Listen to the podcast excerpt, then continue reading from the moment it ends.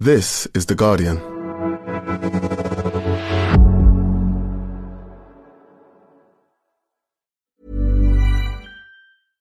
Neuer Job? Neues Glück? Starte jetzt als Fahrerin bei Lieferando durch. Mit einem Vertrag ganz nach deinem Geschmack. Entdecke deine Stadt, sichere dir ein geregeltes Einkommen und eine Work-Life-Balance, die zu dir passt. Na, bereit abzuliefern? Dann bewirb dich jetzt online. Hör ich da Lieferando?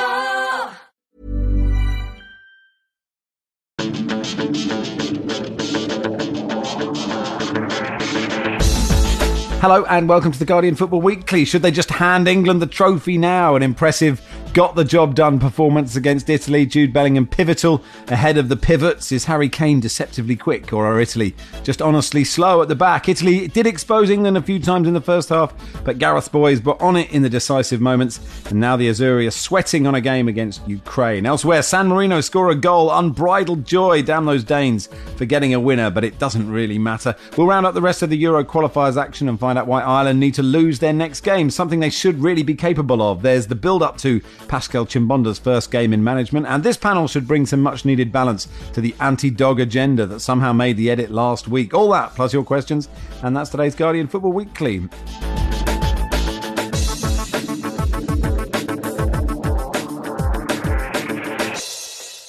On the panel today, Will Unwin, welcome. Good morning, Max. Hello, Nicky Bandini. Morning. And hi, Lars Sivertson. Good morning, Max. Uh, so uh, England have qualified for Euro 2024 after beating uh, Italy at Wembley 3 1. My favourite, sort of weirdly meaningless tweet was from the Premier League that said, Heartache against Italy at Wembley in the Euro 2020 final, but 828 days later, as if nothing's happened in that time. Uh, England beat Italy to book their place in Germany for Euro 2024. Um, Lars, how good were England? I've seen words like sort of swagger and inevitability, and I thought it was good at the key moments, but perhaps not. I'm going to go swagger seems a bit far, I think.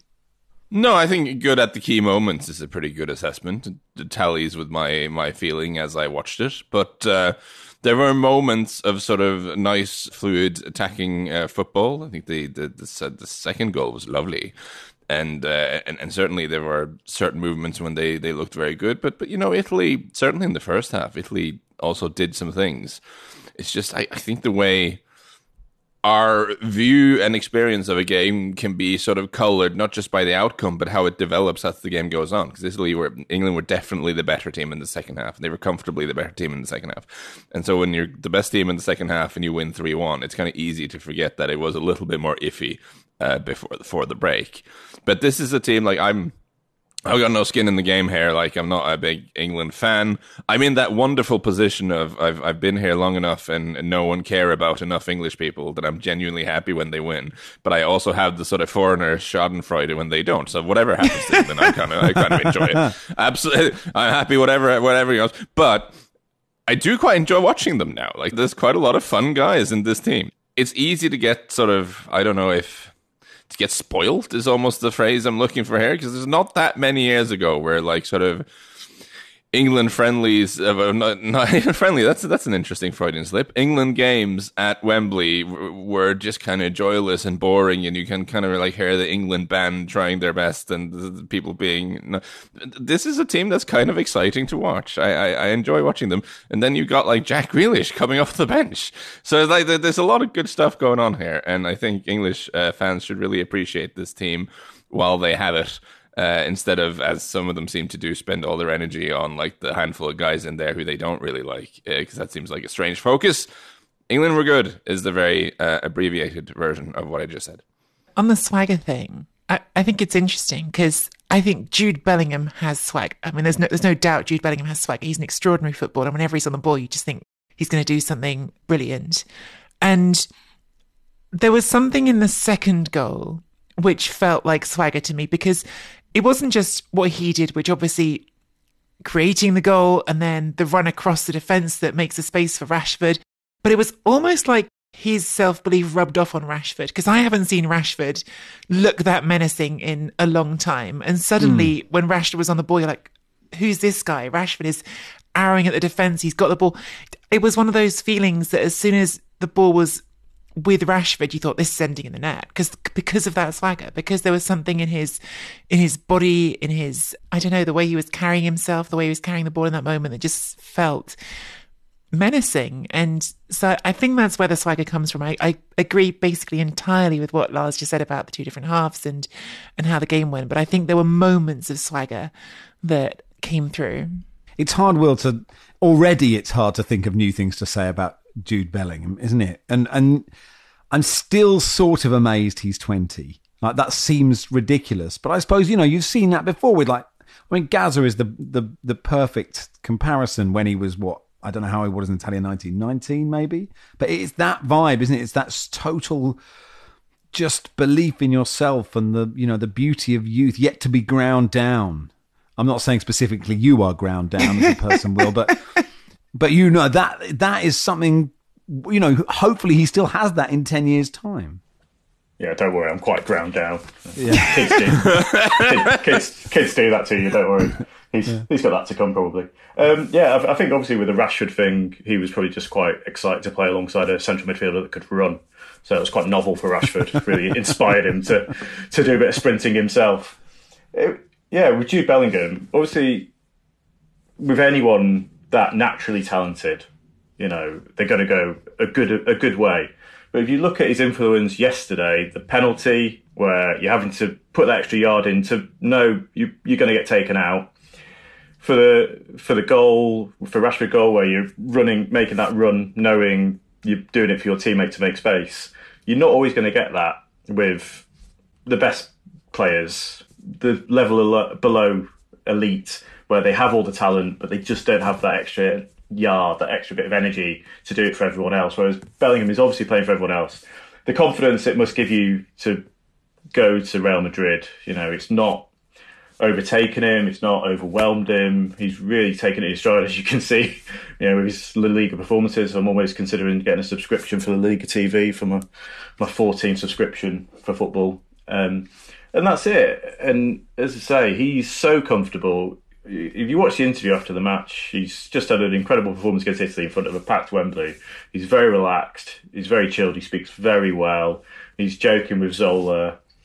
Oh, it's it's exciting to see that someone is so comfortable with that pressure that, it, that he is in. It doesn't seem to show it, as you mentioned, Gazza. Obviously, various aspects to it all, but probably didn't cope with the pressure of being that exciting generational talent. Whereas Bellingham is, and if you look you mentioned in being good in the key moments earlier. That's generally what international football is. Mm. It's hmm. not very excite. It's not very exciting. And you look at the best teams over the past, you know, decades and decades in major tournaments. The teams that win generally have someone that can stand out. England have always been solid and a little bit too reliant, maybe on Kane to take a half chance or something like that. And when he's not scoring, England struggle. But now you have those players that can take the game by the scruff of the neck you have Bellingham, you have like the Foden touch yesterday to kick off that that move. You have all these players that actually can make the difference when you the rest of the team's solid, which generally generally England haven't had previously. So it's an exciting time for England, and um, yeah, obviously they'll blow it next summer, but that's fine. um, yeah, enjoy it. I, I, sort of wanted to, to, to pick up. I don't know if I'm getting too hooked onto this this swagger word, but I think there's something in in the habit of winning, in in the confidence that comes from the habit of winning. And England, perhaps, maybe I'm being um, too in the moment. I'm going to forget times when it's been like this before. But I just I look at some of the key players in this England team, and they're positioned right now in teams that have the habit of winning. Um, think about Harry Kane going to to, to Bayern Munich. I already can feel Tottenham fans coming for me on this one. That's okay. but you're going to a team that more than Tottenham has has the habit of, of, of winning, right? Like you have the defense of truth. You have the, the you have the defense of truth here, Nicky. And I know it's not been perfect for him in Bayern, but I I still think I don't know. I, I, look at this England team and I think, gosh, when when was their last England team where you look at perhaps the two most, the two single most important players? Not that there aren't plenty of others, but Bellingham and Kane, and they're playing not in England at teams that are dominant within their domestic context and dominant um, uh, internationally as well. And then add on to that, that right now Manchester City are dominant in Europe, and you've got players like Foden in the team. It, there's a lot of winning habit in this England team, and perhaps more than there has been often in the past. This would be a point that would be laughed by everyone on social media. But I have this thought and theory, and I've spoken to people in the past where this makes sense. With Bellingham and Kane next summer going to Germany, where Bellingham played for Dortmund and Kane is in the habit of winning, as you say, with Bayern, feeling comfortable in your surroundings is very important, and having that level of comfort where nothing next summer will be a surprise to those people where, of where they're playing and things like that will actually help England and having those those players with those experience will help everyone else in it. And obviously, you've got people playing in the Champions League, things like that, but not everyone that England squad is playing the Champions League.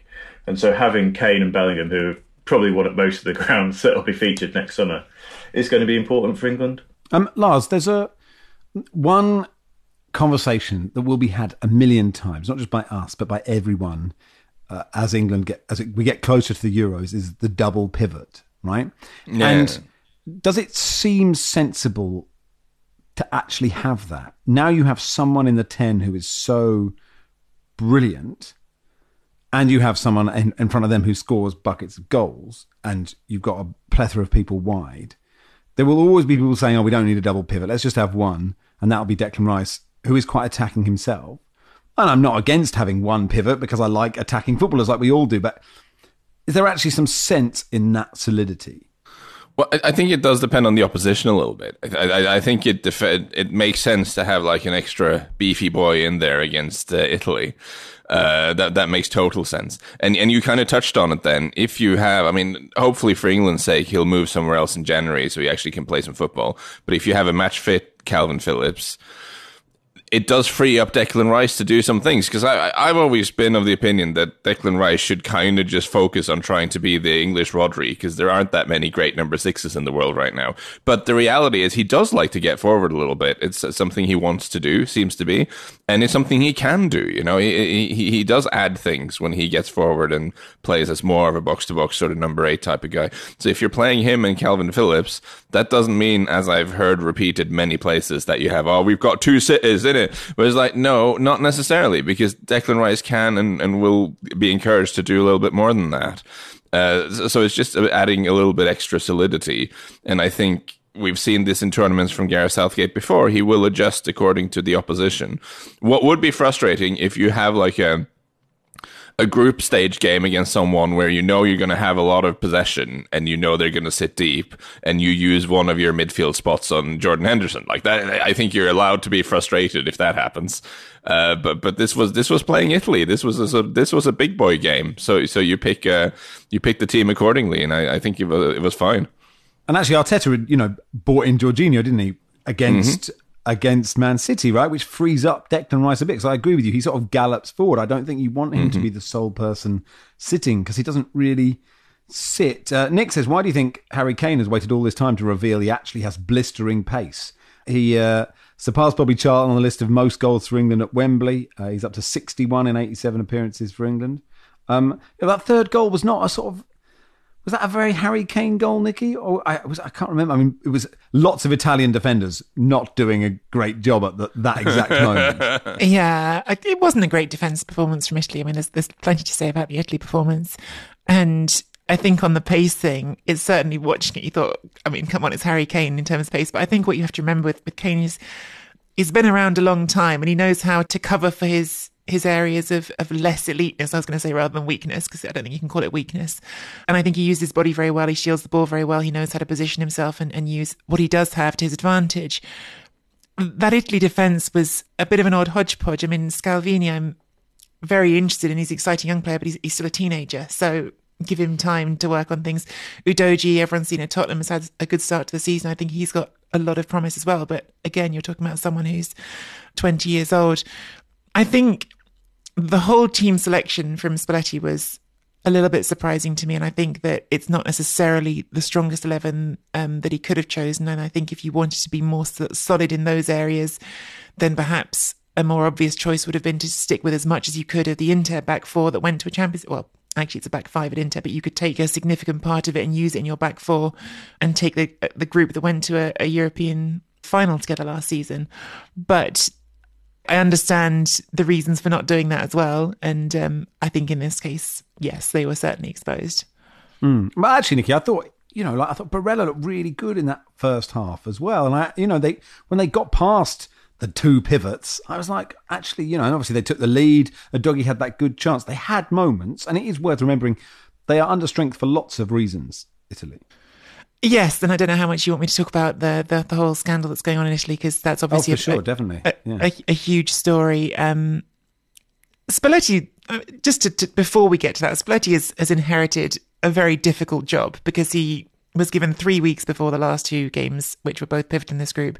Obviously, the group had already not started well with Italy losing the, the home game against England, and he's wrestling with that drama with important players being injured. Obviously, Federico Chiesa would start if he was available, with frankly a, a shortage of talent at some positions. And I do think it's a very uneven Italy team because I think there is some some real talent in this team. I think Barella obviously is, uh, and I think that uh, Cristante has played some great games for Roma. I think that in defence, again, Scalvini has a big future ahead of him. I think Bastoni has a big future ahead of him. I, I love Federico Di Marco, who, who didn't play in this game, and I think that's going to be a really interesting dilemma for, for Spalletti, how you include Di Marco and Udogie, who want to play in the same side of the pitch. I think there are some really talented footballers here, but there are gaps, and you have prepared for this game at a particular moment with two players who were involved in Spalletti's first two games in charge, Tonali and Zaniolo, who certainly would have been involved in these two games being removed from the squad at no notice at all before the game against Malta. So it has been a complicated period. And I would say for Italy, oddly, this game did feel like a bit of a free hit because actually, even if Italy win this game, assuming as happened that Ukraine are going to beat Malta, it doesn't necessarily change much at all for what's left for them in the group because Again, we're building assumptions on assumptions here because Italy, as we know, do not always beat North Macedonia. But Italy's next game is at home to North Macedonia, and assuming they win that game, then regardless of what the result was here, the need for the final game against Ukraine would be exactly the same, which is that you need to win or draw because it's head to head results that decide the group, and they only won 2 1 home against Ukraine. So even if they had a three point advantage, going to Ukraine, if you lose there, it would have probably been the same sort of outcome. So this game oddly didn't make much difference for them in that regard. And I think that Spalletti absolutely still sent them out to try and win it. It's not an excuse. That's not a oh well, so they weren't trying. I think he, he wanted to send his team out. He was challenging them in his in his comments before the game to to not leave things to the last minute, basically. But I do think there is some some circumstance around this game that perhaps meant you didn't see the very best Italy that you could see. So explain what's happened with Tonali and Zaniolo, if you can. So there's an ongoing investigation by the Turin prosecutor's office into illegal betting in Italy, which extends far beyond football.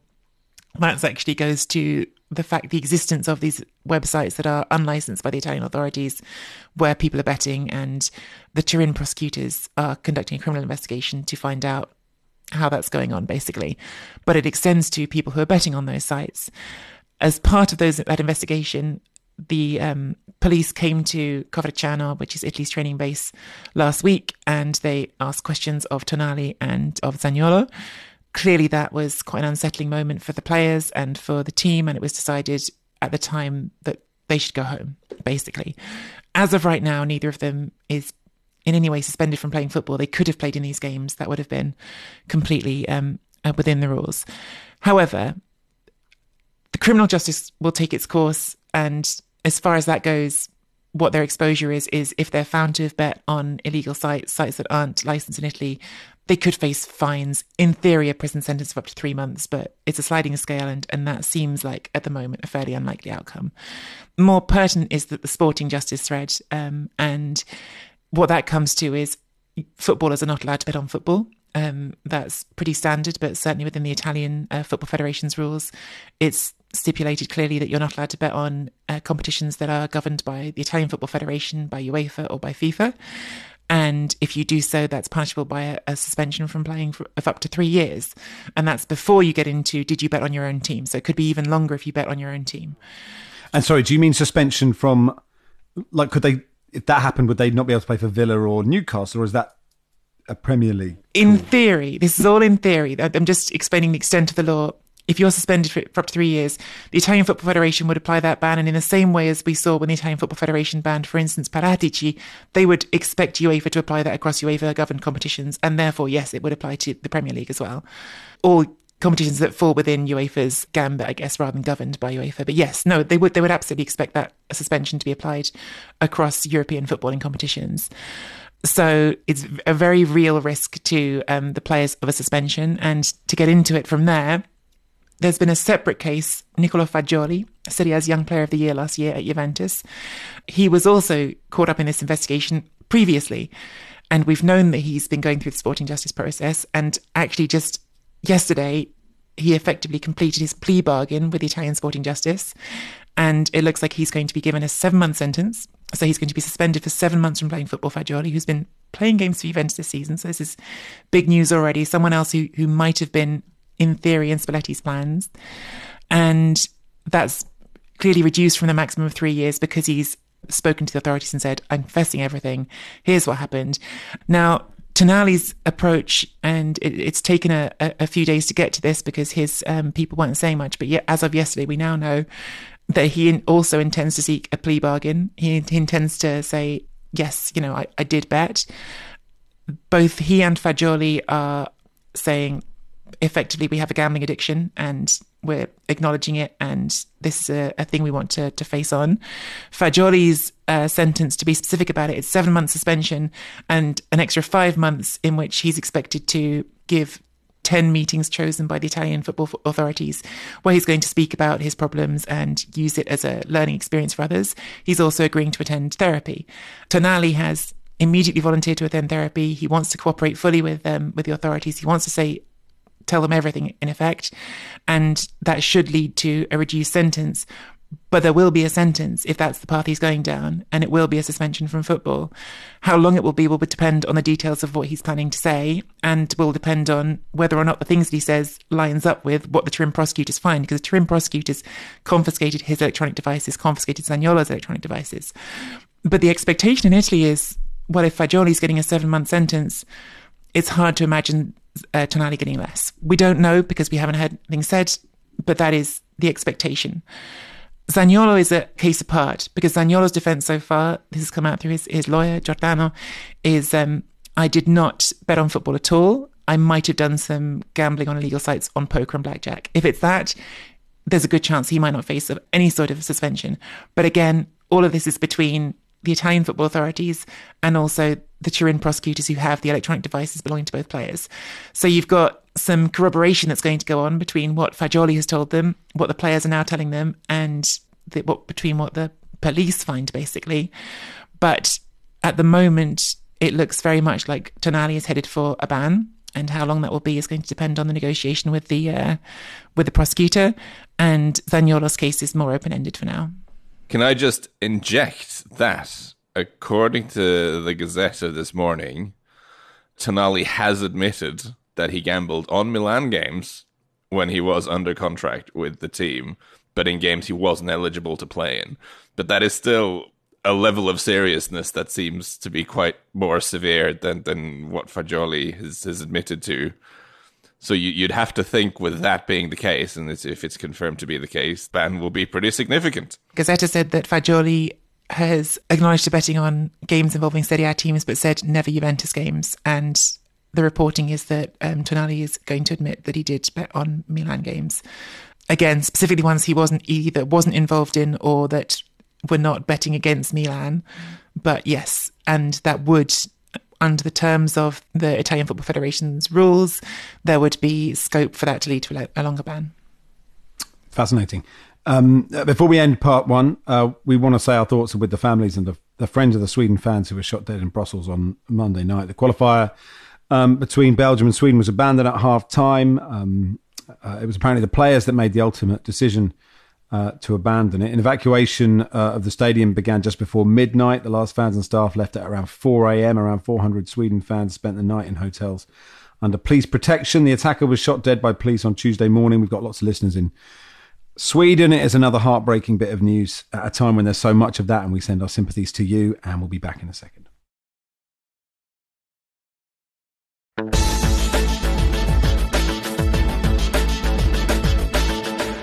Welcome to part two of the Guardian Football Weekly. Ben says, any news on a tour? Michael says, how much pressure is Will feeling in the lead up to the highly anticipated Will Unwin anecdote?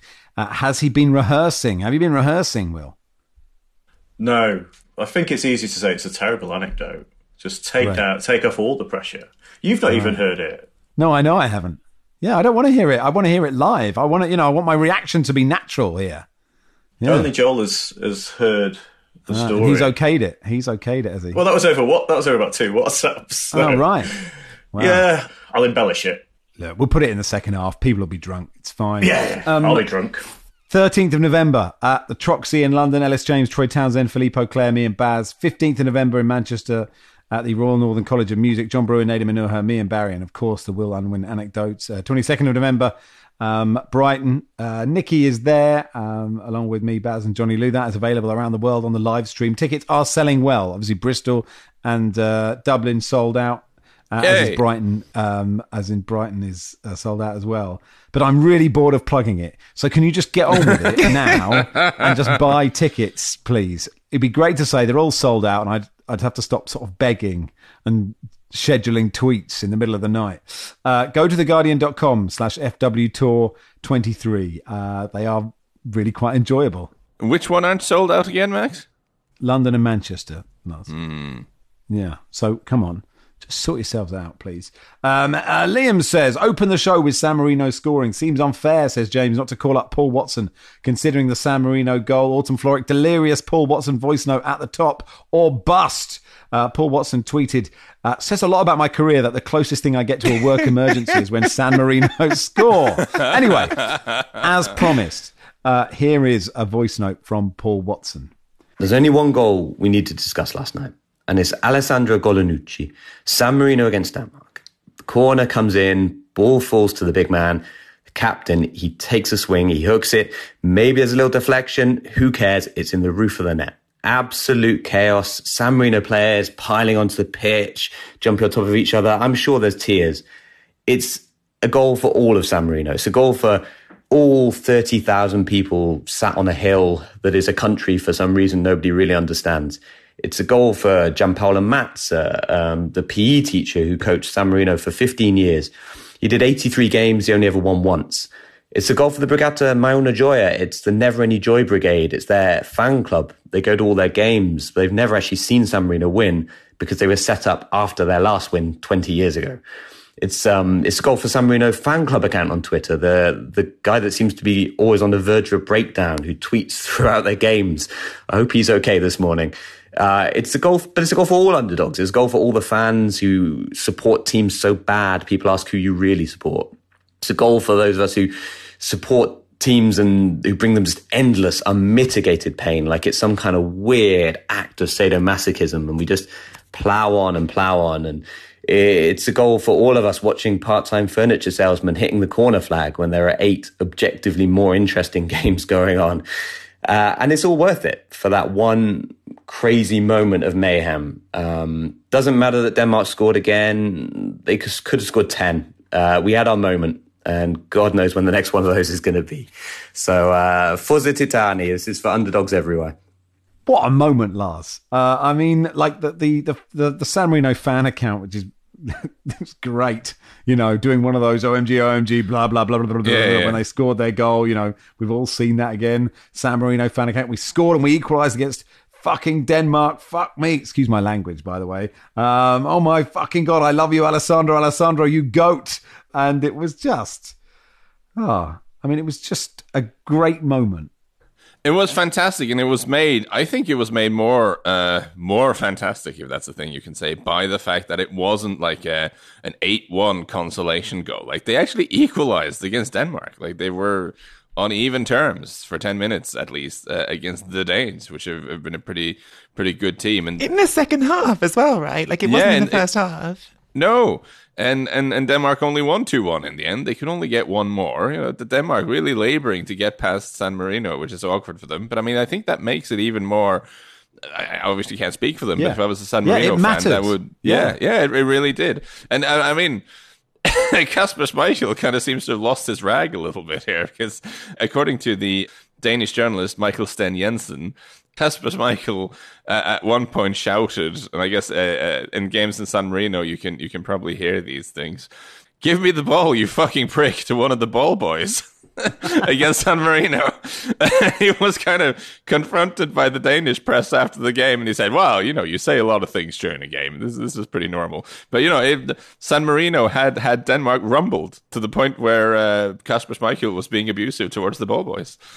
Hmm. And I look, Nicky, we're all in it for unbridled joy. Uh, you know, it doesn't happen often. I'm all for this. I'm all behind San Marino. I'm sad for them they weren't able to get it across the line, but I don't think anyone there is sad at all because, yeah, one one at the second half. I, I, I can't say I watched this game. I'll be honest, no, um, that's because okay. there was another game on, but I was enjoying, as everyone else was, the reactions on Twitter to it.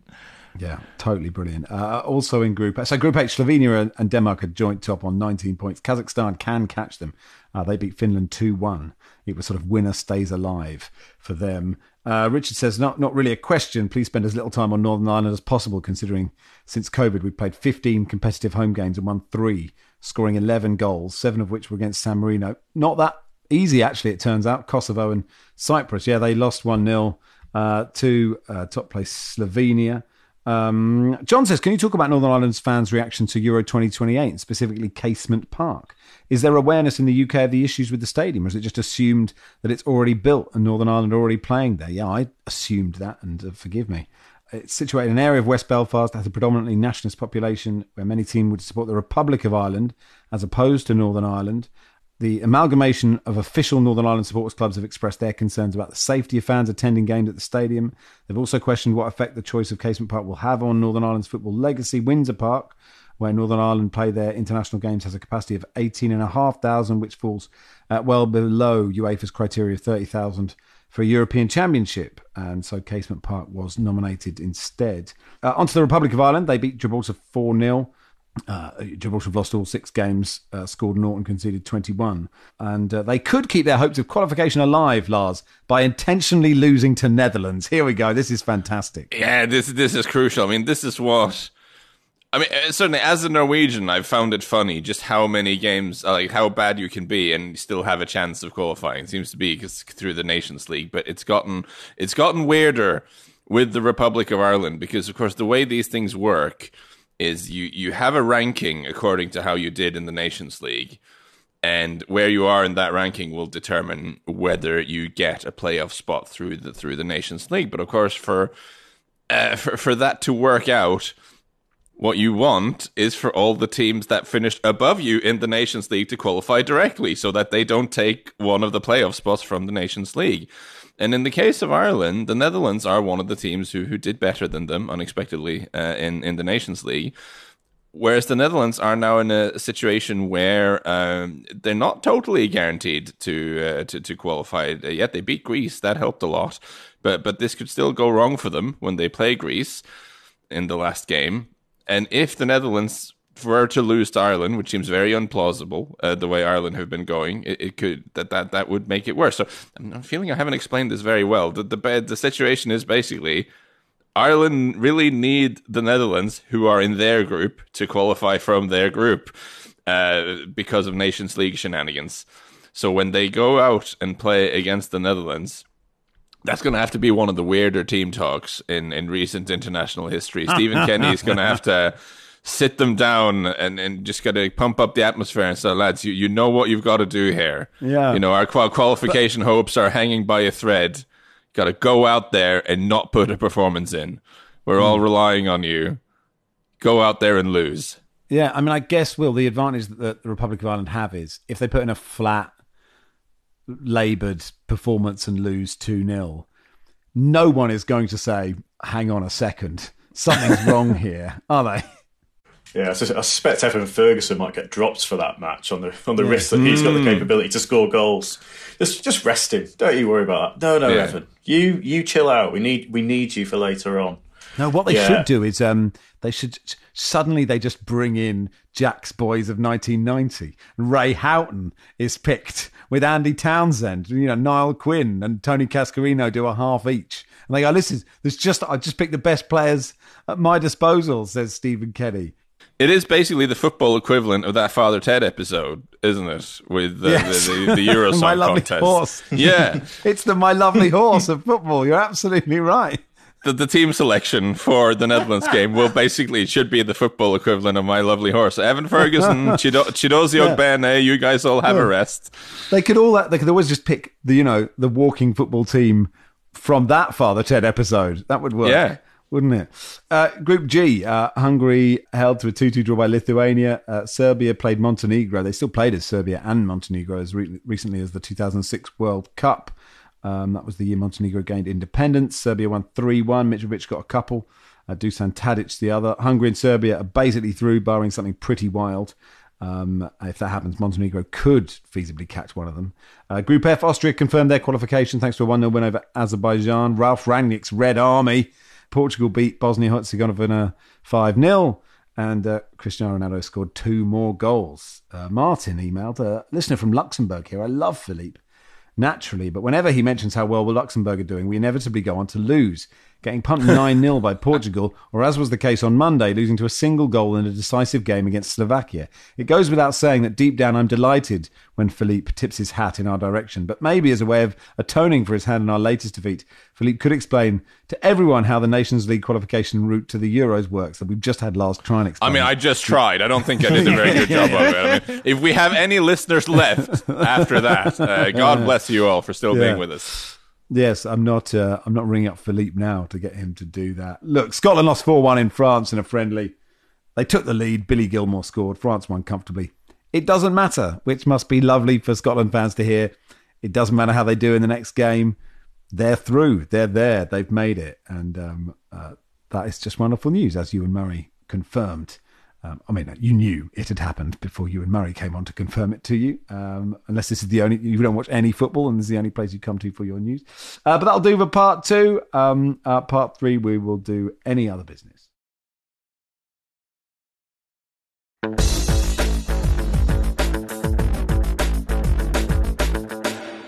Uh, welcome to part three of the Guardian Football Weekly. Fred says, Can we have an update from Paul Watson on the shenanigans at Mongolia Afghanistan World Cup eliminator? Look, we've already asked him for something. You know, we can't, poor guy's got things to do. Afghanistan won 1 0 in Mongolia, uh, 2 0 on aggregates. I think that means Mongolia are the first team out of the World Cup. So, uh, commiserations to them. Uh, big VAR news, everybody. Darren England and Dan Cook are returning to Premier League duty for the first time since um, the uh, debacle at the, the Tottenham Hotspur Stadium. Uh, they were stood down for two matches that same weekend, excluded from the following round of fixtures. Uh, Darren England will get gets the big gig, fourth official uh, of Brentford Burnley. Uh, Dan Cook, assistant referee of Sheffield United, Manchester United, also on Saturday, and Simon Hooper, who is refereeing, uh, will function as the VAR for Newcastle's home game against Crystal Palace on Saturday. Yes, Will. Do you know where Darren England was last night? Was he in Saudi Arabia? No, he he was in Brentford already. He was fourth official for the Soccer Ashes, the Subway Socceroos versus the All Whites of New Zealand. Yeah, Is that right? Okay. Yeah. And did it It's did been- it go? I mean, uh, Australia won two 0 but did it? so Um, yes, it was. Did it go off without all a hitch? He got all the substitutions right, the numbers, the, the green and the red. He, oh, he was good. He's back. He's back. England. He's primed. back. He's going to be good again. Do you know? We probably shouldn't have brought it up. We should have just left them alone. Poor bastards. You know, there'll be enough people watching him, hoping something goes wrong. Um, uh, now, Will Pascal Chimbonda news. Uh, you are off to see his first game in management. Yeah, I'm off to Burscough later tonight. He is managing Skelmersdale, but Skelmersdale play at Burscough. Tough place to go. ter- uh, very tough on a day like this. It's horrifically windy. I did go to Burscough about 20 years ago to see Mossley beat Skelmersdale because Skelmersdale were playing there then. And former Man City striker Leo Knight scored twice. So I'm hoping for something similar tonight. Um, Chimbonda has said he's influenced by Guardiola and Mourinho and Simeone. So it's going to be an interesting style uh, Fusion. from yeah, from the, the Northwest Counties League Premier Division's bottom side, who've won one in 16. They're playing against Kendal Town in the Macron Cup. Um, but yeah, no, it's very exciting to see. You know, Chimbonda's he, he did drop down to play in non-league at a, a similar level for a couple of teams um, when his career was winding down. So he's been open to it. He's had an academy in Manchester for quite a while now. He does one-on-one training sessions, and you know, I think he said he couldn't get a job anywhere else. So you know, good for Skelmersdale. It's given them a hell of a lot of publicity, and good for Pascal that he's very willing to take it on.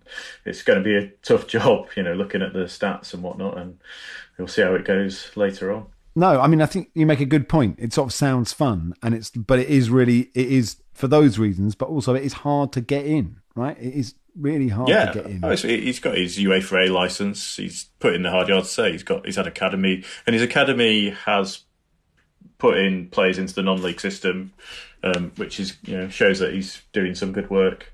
You know, based in the northwest, and yeah, he's got to take a job somewhere, and this opportunity came up, and you know, if you if you improve Skelmersdale from being bottom to third from bottom, he's he's done a good job. Um, but it's, it's going to be a lot of hard work, and you know, it's the the classic. It's a long way from playing for Tottenham. And you know, he was in the World Cup final squad for France that uh, lost to Italy and the Zidane headbutt. So uh, you know, I might see a few more of those later. Uh, but yeah, it'll be exciting to see, and good luck to him. It's going to be a hell of a challenge, but his eyes are wide open, and he the fact that he did drop down to play non-league shows he's got an idea of what what it's going to be like. Where is um Burscough and where is Skelmersdale? For I mean, obviously I know, but for our, our foreign listeners, Skem, um, yeah. Sort of, so Liverpool way, I think would be the, right. the easiest way of describing it. I'm sure someone will message in and bemoan my brief description, but bottom line, Google if you want to know. I wish we, I wish, I wish we could say that more often on this podcast. It's just whatever. Oh, mate, mate, just Google it. Yeah, go, just Google. I was going to say, could answer pretty much every question I ask to that. Yeah. To be fair, after Lars's description of the uh, Nations League qualifying rules, I think there's going to be a lot of people googling answers today. Yeah, no, that's fair. That's entirely fair. Robert says, um, which MLS team is Lars looking forward to watching as the playoffs begin? Well, the thing about this because I've uh, tried to. Well, I've I've done two things this year that have impacted my my MLS uh, watching. One of them is that I've written a book, and the other one is I've been making an effort to sleep at the right times of day. Uh, the conventionally considered right times of day, obviously. Uh, so I haven't watched it as much as usual. But stuff like St. Louis winning their conference and like Cincinnati winning the supporter shield. I'm like, what is happening in MLS this season? So I definitely will make an effort to watch more of the playoffs, mainly to watch those two teams who I would, you know, in in my ignorance and in my uh, not having watched it properly this season, I'm still a little bit going what? Uh, so I'd uh, I'd like to yeah know what's going on there. So yeah, FC Cincinnati and St. Louis. I'm excited to see St. Louis playing in an MLS playoffs. There was such a like because when I was there, it was before they had a Major League Soccer team, and they there's an actual like real soccer culture in St. Louis. It's it's a city that was that was ready for it, and um and yeah, getting to see them having won the division, won the conference. You know, I'm I'm going to get my kickback as well, and and going in having uh, favorites from the West. I'm I'm super curious about how they're going to do. Yeah, my, my, my incredulity is not so much by the fact that well, it is because they're an expansion franchise, right? It's their 1st mm-hmm. season, and we don't often see them do that well. Uh, so that that is quite uh, fascinating, and uh, it, it's been very neglectful of me to not follow it more more closely. But uh, I I'll try to set aside the time uh, for the playoffs for sure. I was about to read them out, but there seemed like there was a lot of them. Yes. yeah, many teams in the playoffs, just not just not Inter Miami. Right. Okay. So there's so this is first. Is this the first round of playoffs that are hap- just about to happen? Is that so? Is Inter Miami Charlotte? Is that the first one? No, Inter, Inter Miami are still playing because they had some games postponed because of the League's Cup. Uh, right, but I don't okay. think they can reach it. Uh, see, this oh. is how ignorant I am of MLS goings on this season. I think I might have to have my sort of honorary MLS uh, correspondent uh, tag taken away from me. Uh, mm. fr- from yeah. Uh, well, yeah. currently there's no one fighting for that role. And perhaps we should get in touch with Leonardo Bonucci's South Dakota podcast. That would be good. Yeah, hopefully are, are more across it. Um, has anybody having just watched the David Beckham documentary? We haven't talked about it at all. You know, his his big face appears whenever I get onto Netflix and want to watch the next series of Alone. Um, what is it like, Nicky? You haven't watched it? Oh, it's no. it's I really enjoyed it. Um it's a window into many things all at once. Obviously, it's a window into David Beckham and, and his career, and, and you get insights into his relationship with uh, Sir Alex Ferguson, insights into his relationship, well, his relationships with all sorts of people in football, and, and how they led to the different moves he made in his career. I think it's for those of us of the right vintage, it's um, a fascinating look back to uh, the 2000s and the culture of that time, and and some of the things that went on in terms of how the paparazzi behaved. That I think have changed. Um, I think those things are, are, really interesting. I think it's a really human insight actually into the reality of someone who was obviously uh, became wasn't at the beginning, and that's also part of what's interesting about it. Became a, a genuine global superstar, but started off as quite a shy kid from a very sort of close family and I think it's also in that regard a really interesting insight into Victoria Beckham as well and and who she was. And and I think the the family dynamic is one of the things that I personally found most interesting because a lot of the decisions that get made about the moves he takes in his career such as going to Spain are not as straightforward as I think football reporting wants them to be.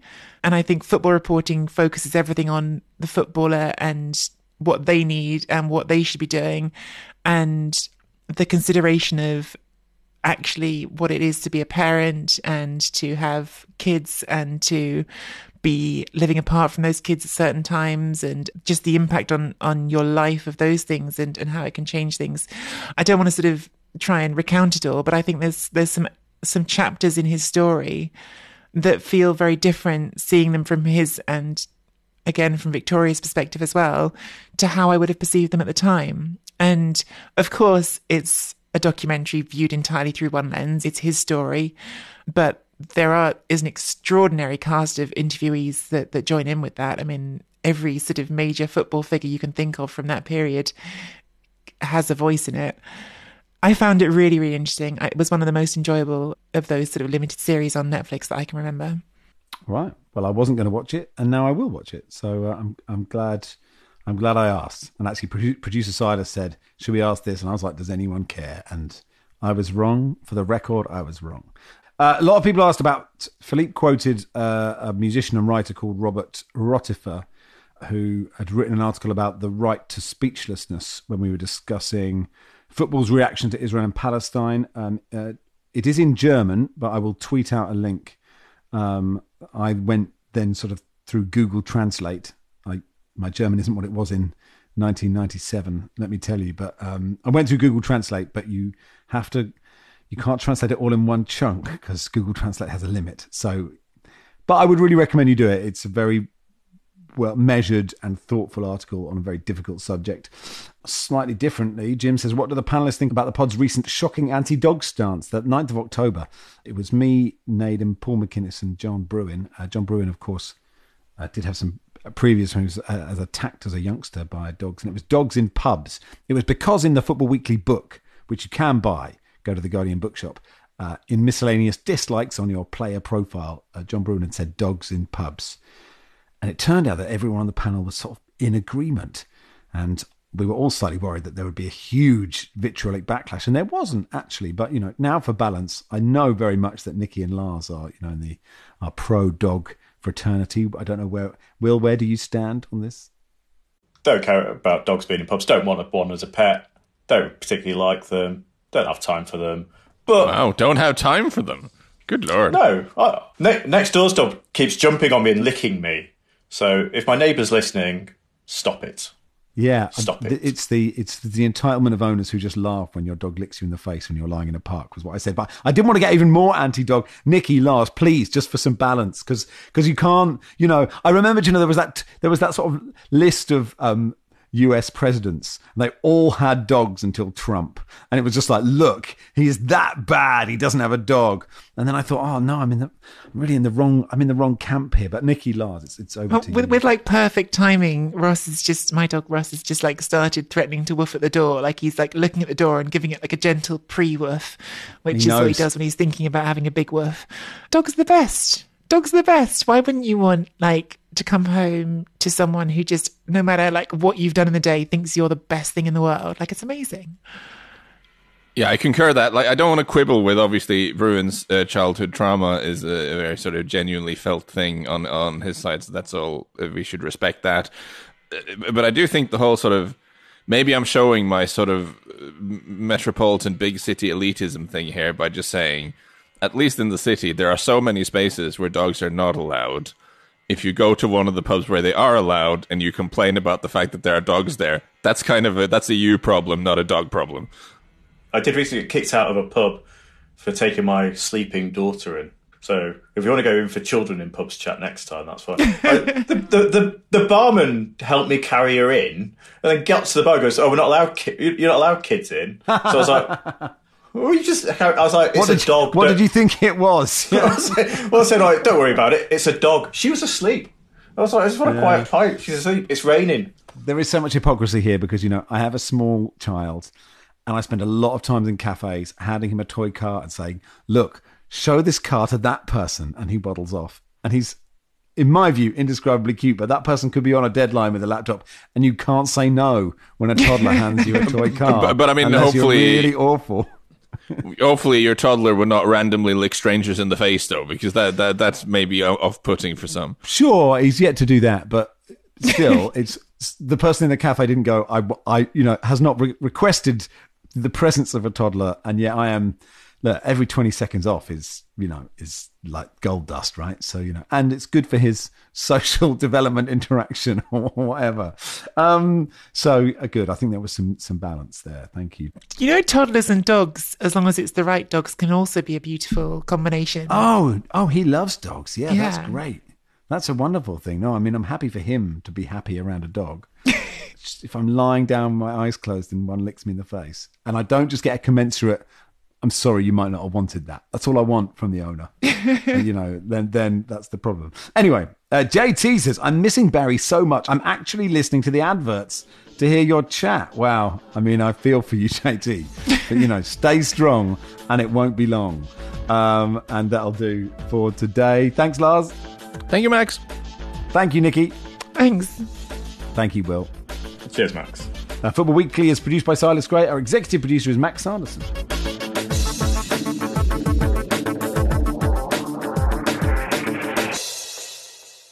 This is The Guardian.